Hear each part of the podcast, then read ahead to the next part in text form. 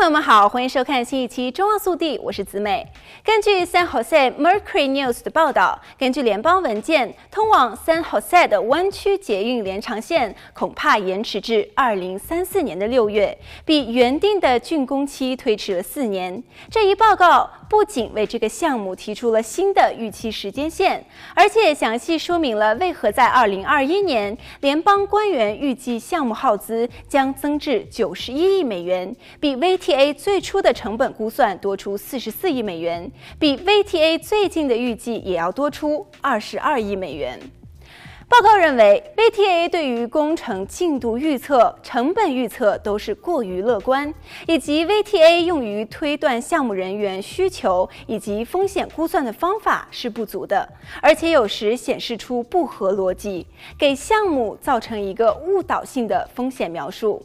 联邦交通监管局对于湾区捷运延长线的审核，是简化联邦向新的交通项目投资的试点项目的一个组成部分。根据审核结果，联邦交通监管局于二零二一年十月份宣布，将向延长线拨款二十三亿美元，相当于最终项目耗资大约四分之一。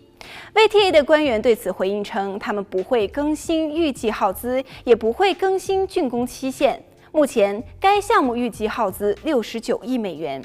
预定于二零三零年竣工。然而，VTA 的湾区捷运项目主管承认，工程有可能延期，可能会在二零三二年之前，也许或等一个一年多的时间。这一项目是将湾区捷运引入到硅谷最大的城市圣荷西，完成湾区捷运铁轨在这一区域的环状运行。自从2000年 Santa Clara 居民同意了三次销售税调涨，为这一项目筹资，目前 VTA 的资金只能达到69亿美元。